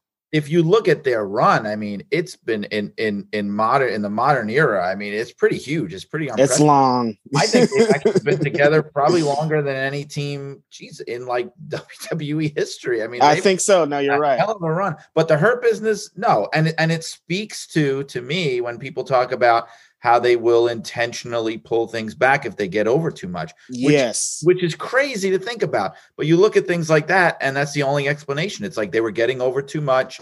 They were, I think they were also afraid they were getting over as baby faces. It was Right. like too much, and they had to like bring it in, like rein it Bring in. it back. Instead of just going with it and seeing where it goes. Yeah. I, I I've I've kind of racked my head trying to think what was the the rationale uh, behind this. I, I was even half expecting it to be kind of a swerve and Yes. Cedric to show up at WrestleMania at his corner because it, it just doesn't make any sense to me that you'd break up such a, a hot act so quickly. And the only thing I I can come to is that they see, even after um, the hurt business getting over as well as it, it did, they see Shelton Benjamin and Cedric uh, Alexander as um, bottom of the card guys, right? Right. And they don't want their big star associated. Right. Exactly. I, I think that they think that he's above it, and rather than lifting up Cedric and Shelton, they thought that they could potentially be pulling down uh, uh, Lashley, which I think is just wrong, oblivious, not not being aware of of what a hot act um the they were they were really onto something special, something that They were. kind of a horseman kind of uh, vibe, and um, it was great.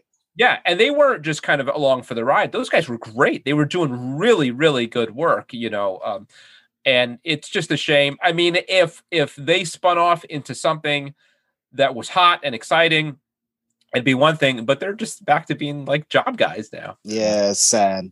Yeah, yeah, a real pity. Anyway, uh, thanks so much, guys. I appreciate it. Um, we'll do it again soon. Uh, right now, let's hear from uh, Ring of Honor uh, up and comer Dak Draper. Okay, so so I'm fascinated, but it's still the the ROH bubble, right?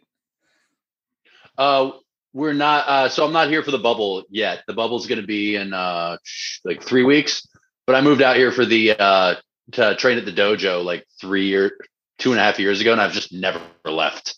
Okay, yeah. What's the bubble like? I mean, is it, and and how how strict is this bubble? And is it still as strict as it was a year ago?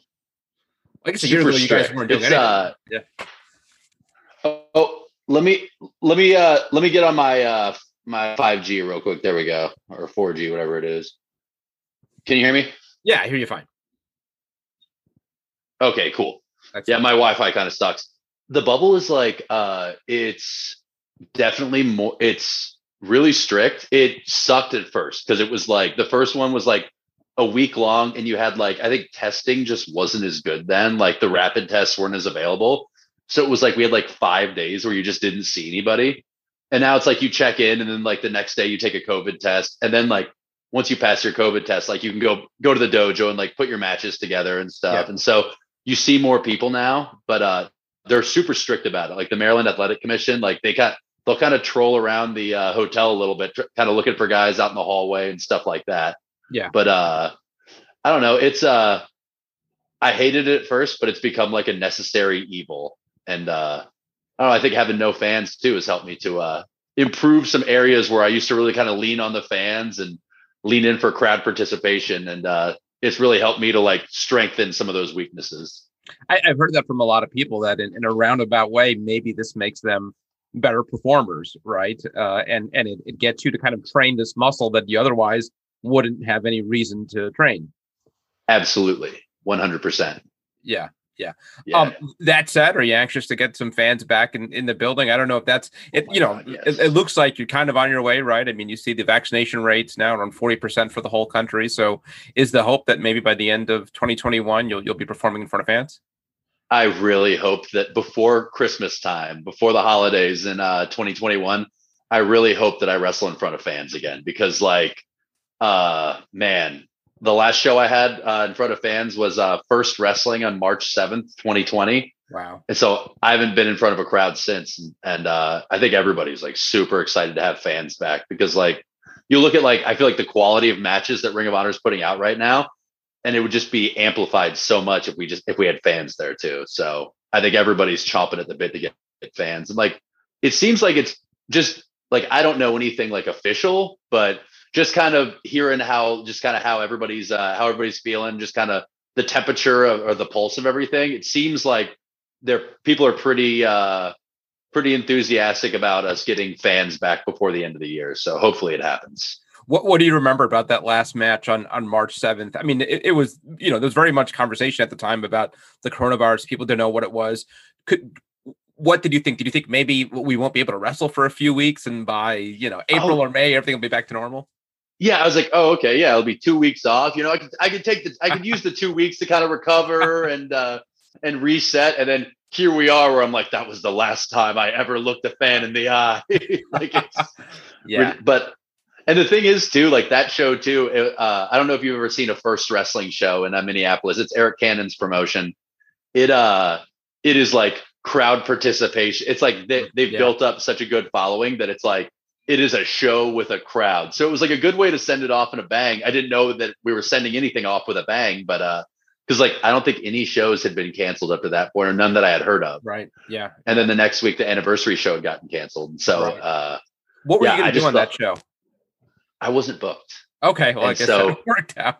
so this ma- the match that I had against Gresham at the last anniversary yeah. show was like that. Really, really like I feel like I really had a chip on my shoulder like going into that because the year before I wasn't booked on the anniversary show, and so I felt like I really like had something to prove there.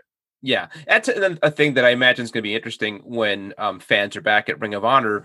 You're really uh, you have a completely different role than you had before, right? I mean, you're you're in, in a weird way, your profile has grown while the fans have gone. Certainly, coming off of the the last show and the match with Jonathan Gresham. So, is there an extra uh, bit of of sort of enthusiasm, uh, anxiousness to see how fans receive Dak Draper in, in 2021?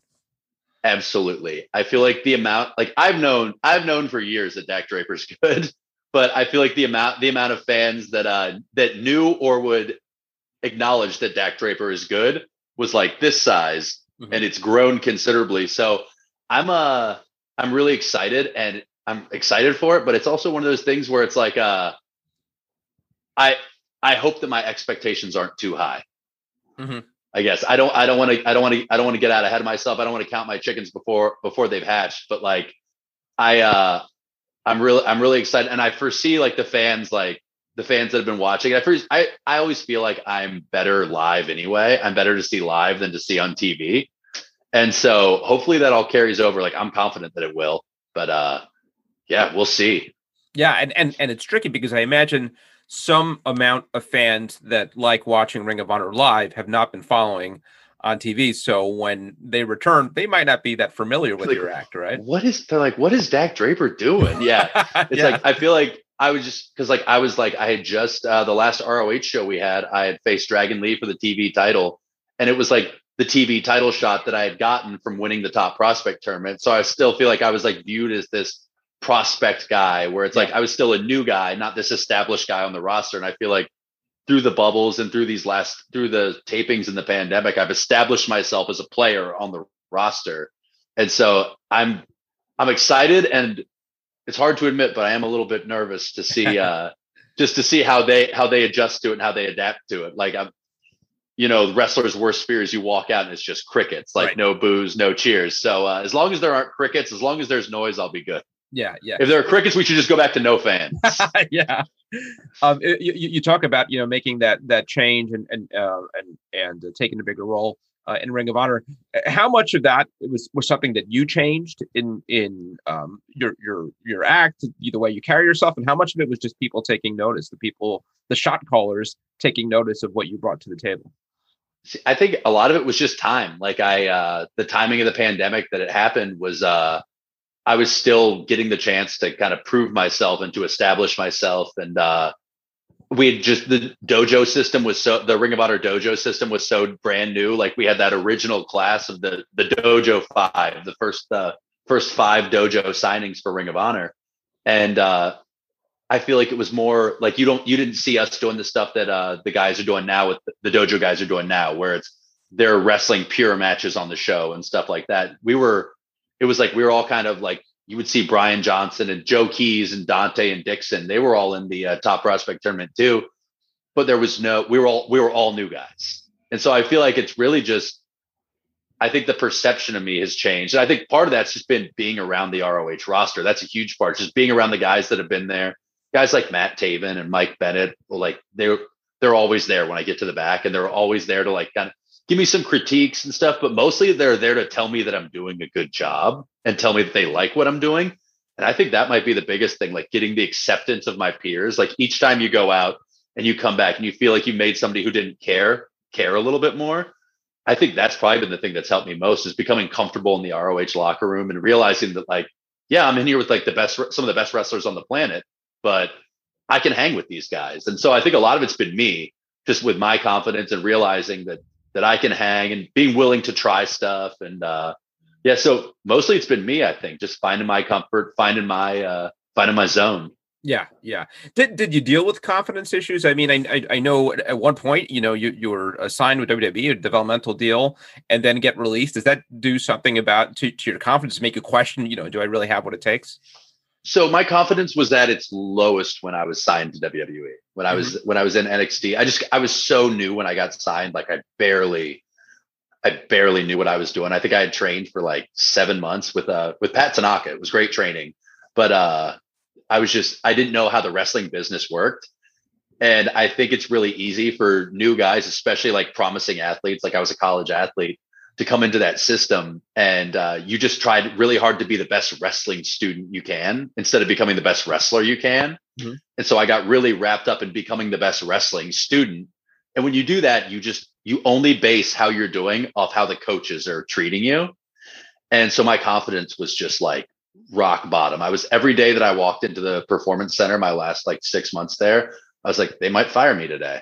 And that's like that's no way to go through wrestling. Yeah. like there's no way to like and I was still learning. That's no way to learn. And so uh, getting released actually like really boost my confidence because uh, Chris Hero and I became really good friends because uh, I I was a big Kings of Wrestling fan before I got signed, before I got in, became a pro wrestler. And so I met him there. He was released a little bit before I was, and just talking to him about how much fun he was having on the independents, about new stuff he was trying out. And I wasn't able to like try something new out in a match or tr- try new stuff. There just was, I couldn't really be creative and I couldn't create on my own. And so when I got released, I was like, I was like, okay, cool. I can get good now. I can I can go out and I can I can create on my own. I can learn how to think in wrestling. And like Chris Hero was always kind of there watching my matches to uh, like I'd send him a match and he would always uh, send me his critiques and tell me, oh yeah, maybe do this instead. But it wasn't like I wasn't being kept in a box. It was like I'd be, I'd get pulled back. I would get really far out and then get pulled back, and that was that did wonders for my confidence. Like yeah. I've never really been somebody who's had confidence issues. Like if you ask my mom, she'd be like, "Oh no, he's he's always been super cocky." But I feel like there are different varying shades of it, and a lot of times that can be a cover too, where if you if you're always the guy that sees yourself as number one, being number two really sucks, and that can really like be a big blow to you. And so, uh, I think that prepared me for coming into another company, another big company, or another wrestling company that has really good guys with just how to carry myself and uh it, it helped me find my confidence a lot quicker because when I worked when I was in NXT I never found my confidence. Yeah, yeah. But I, I, imagine some people would would not want to kind of start all over again that way, right? I mean, when you're you're that oh, close oh, yeah. to the the big time to the show, you're you know WWE on your paycheck, and you've got the infrastructure and the resources WWE provides, and to go from that to I imagine, I mean, probably as as humble sort of oh my uh, god. setting as you can. I you know i don't know getting changed in the classroom or, or whatever it is oh. in front of little gyms. Um did, yeah did you ever have questions about you know whether i, I still want to do this? Um so i never really had questions if i still wanted to do it. Uh there were questions should i still do this? Yeah.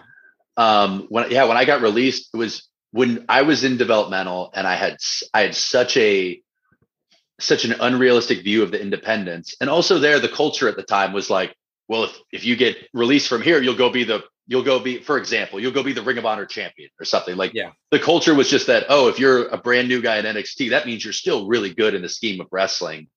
And it was shocking to find out that like, oh, you're nobody. like You're Yeah. just a name that was on a list of releases, and uh, it, it was kind of a it was eye opening seeing that uh, my post about getting released was far and away my most interacted with tweet at that point. And I was like, oh, this is a really bad thing. Like that's when I realized, like, oh, Yeah. this is this is I haven't done anything yet. Like I everything that I thought was like a big milestone and stuff, like like appearing on NXT TV and stuff like that. I was like, oh yeah, that's really good. It all seems so small then. Mhm. And uh, when I was like, oh, I'm just like getting fired was the biggest thing that I did for this company. Great. And uh, then I was like, well, I'm sending my rates out to promoters and I'm not getting responses on like people reach out and ask for my rate and I'm, my rate was way too high because I just thought that I'd have this drawing power Yeah. just from having been in NXT. So it took it took a little bit, but I realized like you're starting at zero again. And once I accepted that is when I really started getting better. I went from Travis Tyler to Sammy Six Guns. And it's like I feel like I built myself back up, built myself back up, and then uh, I got an opportunity to become Dak Draper and to move again, to move from Colorado to uh, Kansas City. And it was like I reinvented myself again. And I feel like there have been three times where I've like started on the bottom and built myself back up. And Right. each time I've gotten better each time for it. So it's been uh it's been daunting each time, but I'm so thankful that I've done it each time that I've like been able to humble myself enough to do it really. Right, right. Um, did, did you see Ring of uh, of Honor as as especially uh, a good opportunity given their track record? I mean, you you just watch WrestleMania and look up and down the card, and, and it's just all Ring of Honor uh, graduates. Um, so did, did you again? Did you see that like this is the place to be? Oh yeah, like it's funny when I moved. So I lived in Florida when I got released. I moved back to Colorado, and uh, I was like, "Oh yeah, Ring of Honor will probably call anytime soon," because I didn't know anything. I was, I was dumb, and so uh, there were there were always a goal. There were always a goal for me, and always somebody.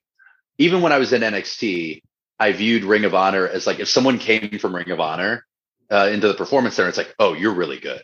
Yeah, Like it's just you know the bell to bell is going to be really good. it's like having like a Harvard on your uh, your resume, right? Yeah, Yeah, it for real is. It uh it's such a feather in your cap. And so I was like, oh yeah, I'll probably get called by Ring of Honor. And then as I started to realize where I stood in the scheme of wrestling, I was like, oh, I've still got a long way to go. Like they're not there are levels in between that I didn't even know Yeah. existed two months ago. And uh so I realized that I really needed to like take it on myself to try and build my way up to being like a Ring of Honor, a Ring of Honor caliber wrestler. And then uh I did one of the dojo camps in uh, 2016, one of the uh, their tryout se- tryout slash seminars that they do, and uh, that really made me realize, especially when I'm coming from Colorado and going to Bristol, PA, where nobody knows who you are, about just like, oh yeah, I can't just be the guy that's like big and handsome and used to be in developmental. Like that's that you can't you can't just be that guy. Like they're not going to sign that guy. They're not going to book that guy on their shows. And so that was like eye opening for me. And I've heard a few people say this about those camps. Like that was eye opening for me in a bad way about my own wrestling. Like I had to mm-hmm. take inventory myself. Like I don't even have, I couldn't explain my character in an elevator pitch or anything like that. And they're asking me what I am. I'm like, well, I'm, I'm Sammy Six Guns. Like, yeah, well, what's Sammy Six Guns besides a guy with a weird name? And I'm like, uh, I don't know. Actually, I told, so Christopher Daniels asked me that. And I, I was like, um, and I'm like, uh, and he interrupts me and he goes, what separates you from Evan Bourne or you from Matt Sydal?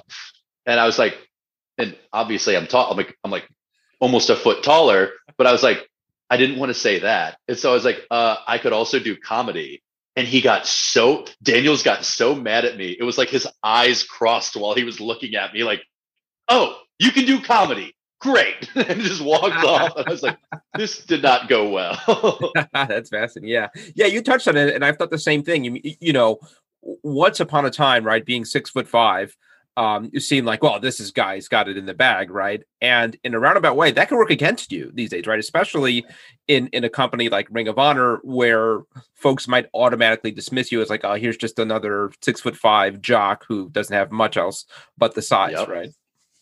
Absolutely. I feel like I get I that happens a lot with just I feel like people fans are going to uh cheer for someone who's they kind of can see themselves in. Right. Yeah. It's A lot of baby that way. faces. Yeah.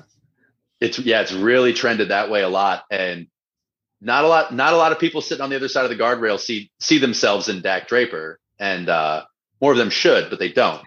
and uh confidence issues.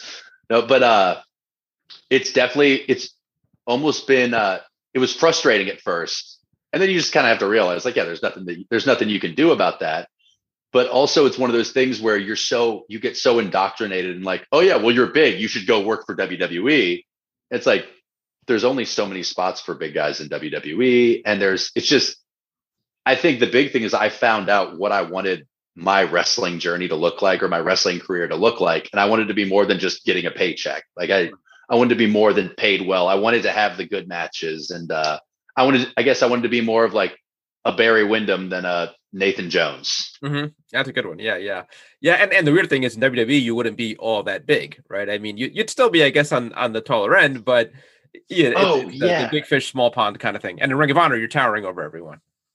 Oh yeah, that that was a funny thing too. Just the group that I came in with too. I was I started around the same time as like Baron Corbin and Mojo and guys like that, where it was like even if I was as tall as somebody, like they still had like thirty or forty pounds on me. So my move set when I first started on the Indies was like it's a lot of like chain wrestling stuff and like things that I could do to Baron Corbin in a in a practice match. But I'm doing it to guys that I outweigh by like sixty pounds, and I'm like six inches taller than. And it just it looked silly when I'm like doing these little like when I'm like reverse I'm not using my size with guys. So it uh it was uh, it took a lot of learning for me to uh, to realize like oh yeah if I'm in this company I need to wrestle this way but if I'm in a company like where I'm just a normal sized guy then I need to wrestle this way and I feel like I've done a good job in uh learning that and uh and taking inventory of what I do and what I do well. Yeah, yeah. I hadn't seen a lot of your work or or even followed Ring of Honor all that closely over the last year, and then I watched the uh, the anniversary show and uh, just blown away with your match with with Jonathan Gresham. It's why uh, uh, I asked Mark in particular to to talk uh, to you, um, and in part because you know you've got Jonathan Gresham, right, who is seen as like the absolute elite of this type of wrestling, technical wrestling. Um, you know, I think everybody assumed he would be the pure champion when they set up uh, the tournament, um, and so you, you see the six foot five, you know, jock guy working with him. Like, well, is this going to be a mess? You know, like what's this going to look like? And it was my favorite match on the show. I thought you guys did just a Thank great, you. great job. So, h- how important was that match um, for you to to show that I could work this style, I could hang with the very best, and and a high profile match on a big show? I knew that uh, as soon as I found out that we were going to wrestle, I knew it was going to be the most important match of my life. Like I knew that, like perception wise, like wrestling, it's all built on perception. And uh, perception wise, I knew that I was going to have to rise to the occasion. That I was going to have to be crisp with everything. Be uh, I was going to have to like come in with good come in with good ideas, of course. Uh, just really work well with Gresham. And uh, it's uh, I was so, I was happy when it was over, regardless of how it went. I knew I was going to be happy when it was over, just because like it's like almost like pulling a band aid, Yeah, where it's like you got your moment of truth. And it was just it was it was like getting ready for the NCAA championships when I was wrestling in college. Like that's how it felt. Where the way that I prepared for it was like I was I've been I was going to M- Maryland Championship Wrestling. I was going to MCW and getting in the ring multiple times a week, doing two days with my training. Just it was one of those things. Almost felt like a sink or it was a sink or swim moment, Yeah. really, where it was like you're either going to go, you're either going to stay. Oh yeah, this guy's the six foot five guy that just like yeah, we can put him in against new guys and be kind of a gatekeeper, or really try and take my destiny into my own hands and and show that I have something more than just than just being built the way that I am. yeah, yeah. Did you So- feel you came out of that match on the other end elevated on, on, on a higher level? I mean, are are, are you now thinking about that that world title scene in, in Ring of Honor? Oh yeah. It uh so I've moved back to the television division and uh I've moved back to the TV division, but uh I keep my eye on those world title rankings for sure. It's uh it's one of those things for me with like I feel like eventually when you see when you see the work now, when you see how the match with Gresham went, when you see how my subsequent matches go, it's uh I feel like there's no way that you can look at me and not say and not say not think, well, the world title is probably in his future, or at least think that I'm going to be chasing the world title at some point. Yeah, and there's an opening there, right? I mean, um, uh, frankly, I mean, it sort of feels like Ring of Honor could use some freshening up and and its main event scene. As fantastic as Jay Lethal is, um, he, he's he's like the, the the dean of, of Ring of Honor at this point. But we've seen him in, in that mix for a long time, and now Rush has been the champion for for a while. It feels like there could uh, the Ring of Honor could use some fresh contenders uh, up top. So, uh, is that the hope that like you know you cash in You on, know, on I- that opening? I think you said that very well, and I would love to cash in on that opening. um, Yeah. the uh, yeah, I would, I would love, I would love to slide to slide into that spot in into that opening. But I think the biggest thing I've learned in kind of reinventing myself is like, you always think that there's a spot, and it's really just you have to make your own spot. Right. Yeah. Like I think when the most lulls I've had in my career have been when I've waited for a spot and waited for stuff. And like when I moved out to uh, Baltimore to start training at the ring, training at the Ring of Honor dojo, like they weren't signing people to contracts. They weren't signing to people to contracts that were training out there at all. I just moved out here because I wanted to get better at wrestling. Yeah. Uh, what I was doing in Kansas City had dried up, and I was like, yeah, I just want to get better, and kind of made my own spot. We like encouraged that through our actions and through how we did, it encouraged Ring of Honor to sign some of us to contracts. And so for me, it's like, yes, I am definitely taking the steps to try and make my own spot in the main event picture Ring of Honor. Yeah. And that's not a secret for me. how, how do you do that? And I know it's kind of uh there's a lot involved, but but is it I, imagine in some ways there's more opportunity to do it now because social media and because everybody's got an HD, you know, phone, uh, HD camera in their pocket at all times. So is it really kind of like going into business yourself, you know, using social media, getting the character out there, uh, doing stuff like this, interviews as much as you can? I think part of it is, but I think uh part I think a, the biggest part of it to me is that bell to bell is showing that you can really that you really have what it takes bell to bell because like eventually like I feel like it all kind of comes out in the wash eventually and bell to bell if if I look the way I do, if I'm as athletic as I am and then I can perform in the ring the way that I am, people people can't help but notice. Yeah. And so for me like if I should post more videos. I should I should I should make a lot more videos. I should be more active on social media. I'm pretty active, but I should be more active. But for me, I put, put my physical, like my my in-ring training and my training in the gym and my cardio, I always put that ahead of that because at the end of the day, like I want my in-ring work to be the uh to be the best thing. Yeah. So I want I- that to be my main attribute. because that I imagine it's frustrating that that you know we still are dealing with the pandemic because I looked at your your Cagematch before we talked and you just haven't had a whole lot of opportunities to wrestle over over the last couple years right I mean I don't know if it's been two dozen matches in the last two years or so Oh my my my cage fight? no your Cagematch that your listings of all your your uh Oh, oh, database with all your matches am I right I, I had an MMA. I had an MMA fight when I was in college. I was like, "Oh, you watched?" Oh it?" no, not. but am I right? I mean, uh, over the last couple of years, maybe you've worked a couple dozen matches officially. Uh, is that yeah, about right? it's officially yeah. It uh, it's it's been a it was a frustrating year before the bubbles. Actually, were probably pretty helpful for me. Um, when I first signed with the Ring of Honor Dojo system, uh, the plan was the former coach wanted to keep wanted to keep me hidden and a few of us hidden where it was like we weren't allowed to work independents anymore and so i was just training at the dojo every day and Yeah. that's all i was getting from wrestling and that uh at the time i thought it was killing me because i wasn't wrestling in front of fans i wasn't having matches in front of fans turns out it was preparing me for Hmm. these empty arena matches that we have now but uh yeah it's it's been a fr- especially feeling the way i do about how i want the work to be good and i was coming off of nwl which is where i was wrestling a lot and to go from wrestling a lot and really feel like i was improving to just have all that stop uh it was definitely frustrating it was it was it uh you feel lost you know because Yeah. you spend so much of your life going from a wrestling show on the weekend to a wrestling show on the weekend to all of a sudden it's just you train during the week and you don't wrestle in front Right, of people yeah, at no all payoff. Yeah. Yeah it's like it was like it became groundhog day everything kind of ran together and i think about that time like uh like it was six months and like when i think back on it like i can't like it seems like it was like two years Yeah. it seems Yeah. like it lasted so much longer and uh yeah i was it's funny because like i was once i got put back got put into the top prospect tournament i was like okay cool i can start having matches again and uh it started to pick up again and then the world shuts down Yeah. Yeah. so yeah it's been uh it's definitely been fr- been frustrating to do to have probably five times as many training matches as I or probably more than that actually probably 10 times as many training matches as I have actual matches in the last 2 years. Yeah. It's been super frustrating, but it it's something I hate to do, but it's helped me. Do, Like, do you feel like uh, do, do you feel like the proverbial clock is ticking because you're not a kid right i mean you're you're, you're not the 20 I'm something not. year old anymore so it, it i imagine you, part of you feels like that this needs to happen pretty quick I did. I did. I felt like the clock was ticking until COVID happened. yeah I kind of feel like that year off for COVID, at least for me, like it helped a lot of injuries heal. Uh, Mm.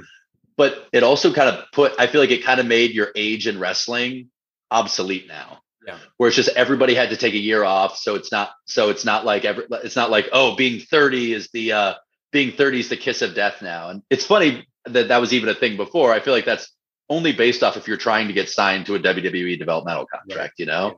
And everybody acts like, oh, you're 30. Oh, that's pretty old. It's like, old for what? Like the earth? like, and that's no, it's- a lot, right? I mean, like you, you Oh, look yeah. at WWE's roster right now, and uh, the average age of the the top guys has got to be late thirties, and maybe even around that forty mark. If you look at a Bobby Lashley and AJ Styles and Yeah. Bryan, uh, and on and on, you know, uh, Roman Reigns is like a kid at whatever he is, you know, 36, 37. Yeah. Exactly. Yeah. It's uh it's it's all kind of trending like later. And you can see too that people are just more, I feel like people as the business evolves, people are more mature. They're a little bit more more mature a couple years later. You can't I feel like there's a lot of stuff that guys would do if they're on the road and they're in their early 20s, like working for WWE, that they could never get away with now. They'd all be in jail now, you know? Yeah. It's I feel like it's just more of a mature the business, especially uh like Ring of Honor, WWE, even Impact. It's like I feel like it's a lot more uh more mature. Like everybody's a little bit older now, and uh things are just like I don't know, it's less probably less of a party. Yeah. Yeah. Do you? You touched on it before, but but do you lean on those um, older guys in, in the locker room who who have been around uh, for a while, whether it's the Briscoes or uh, Jay Lethal or or uh, even a, a, a PCO who's really up there right now? Yeah. um, so I lean really hard on uh Matt Taven Mhm. and uh Mike Bennett. They're they've really been also EC3. They've also um EC3 not necessarily for Ring of Honor, but uh just wrestling in general.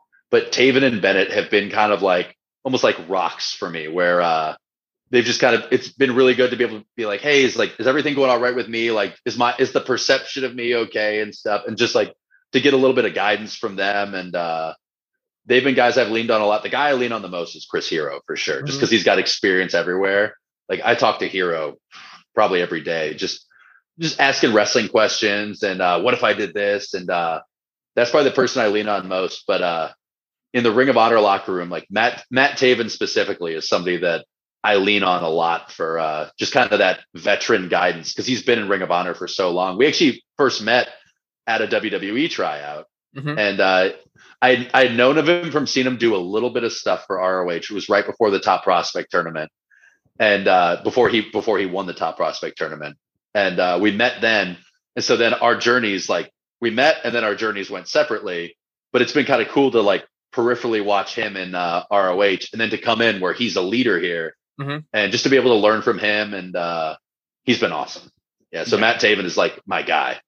when, when you see guys who are like these ROH lifers, you know, who, who aren't necessarily just passing through, and and Taven, I guess, it maybe fits into that uh, that group, and guys like the Briscoes and and um, uh, some others.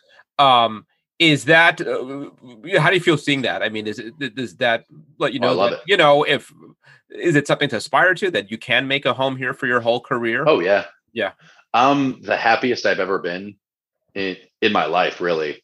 But uh I'm so happy at Ring of Honor and it's like it's one of those things where you're in control of your career. Like this is how I imagined as a kid being a pro wrestler.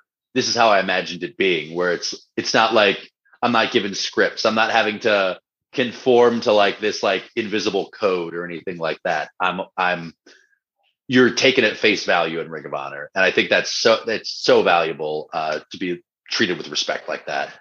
And so when I see guys like when I see guys like the Briscoes and uh, and uh, I know Jay Jay Lethal wasn't Jay Lethal was in Ring of Honor, Yeah. left and came back, but to see these guys like it makes me respect them so much because they've done it on their own terms. When they could have gone and gotten a pay gotten a higher payday somewhere Yeah. else, they've other things have been more valuable to them and that it makes me respect them way more and it's one of those things too when whenever you people are like, "Oh, you're a wrestler, you're going to go to WWE," Right. like WWE is like going to Disneyland or something. You can just go there, and it's like, well, it's like it's one of those things where it's like there's so many variables to that. But the main thing is like at Ring of Honor, especially the way they took care of us during the pandemic. Mhm. But at, at Ring of Honor right now, like you can do things on your own terms, and there are certain things that Ring of Honor that that Ring of Honor uh, allows you to do that you wouldn't be allowed to do at other companies. Or I guess there's just like a certain like Yeah. there's just certain priorities you're allowed to have at Ring of Honor where those would have to go by the wayside if you're at other companies. And so yeah, I it makes me respect those guys more that they've held those priorities as more valuable than the almighty dollar. What what's the next step for Ring of Honor, right? I mean, uh, uh, they they've got this great reputation built over uh, 19 years, but you also have uh, now a more crowded marketplace. A, a, a lot of other companies kind of delivering um, the the same sort of calling card that that uh, Ring of Honor did for so long, as far as like the high octane athletic pro wrestling, whether it's AEW or it's even NXT. Uh, so, what's the next step? What would you like to see Ring of Honor? Uh, uh, what is that next step that they should take? Well, I think the uh, the way that they presented the uh, pure championship, or just the pu- pure wrestling in general, and not even really just the pure wrestling, the way they brought back honor about how honor, fairness, they made it seem so much more like a sport again. Where I feel like with the high octane, with doing this, doing spot, doing so many intricate spots and stuff like that, where a lot of times like it can be hard to follow for the casual fan. What I what I would like to see is I and I feel like we're kind of getting going in that direction. I feel like Ring of Honor is becoming something that you don't have to be a super fan to enjoy. Mhm. I feel like I could turn on Ring of Honor now. Like there's an old lady at our gym that she was she it was so funny to me. She said the other day, she goes, uh, she was my favorite Ring of Honor, my favorite guy on Ring of Honor is Cheeseburger. Oh, what's his his new name? World famous CB. Like she follows that closely that like she like and it's like she doesn't know anything. I'm just gonna move her. She doesn't know anything about wrestling. She Yeah. just uh she doesn't know anything about wrestling, but she can follow Ring of Honor now. And I don't think she could have imagine her following like the Dragon Gate six mans and stuff Right. like that. Yeah. Like she wouldn't have been able to follow that. So More accessible. I feel like, yeah, I feel like Ring of Honor has almost become more digestible if you're not if you're not a super fan. Like I think it's becoming more digestible to the casual viewer, and that's the direction I'd like to see it go because that's how you really grow is when you're drawing new fans in that that maybe they were maybe they're sports fans and they see the athleticism of uh of what we what we do, but they can understand it because of the way that it's presented. That's the way that I Yeah. would like to see Ring of Honor go or trend. Yeah, I'm excited to see what's next for Ring of Honor. I mean, I was at the, the Madison Square Garden uh, show, and, and and it looked like you know Ring of Honor was riding high and and Oh ready to take that next step. And then obviously there's been some setbacks uh, from there, but I think the product's great. I think you're fantastic. A big fan of your work, and uh, thanks for doing this, man. This was a lot of fun. Hey, thank you very much. Yes, Yeah, it was great talking with do. you. All right, man. Have a good Hey, one.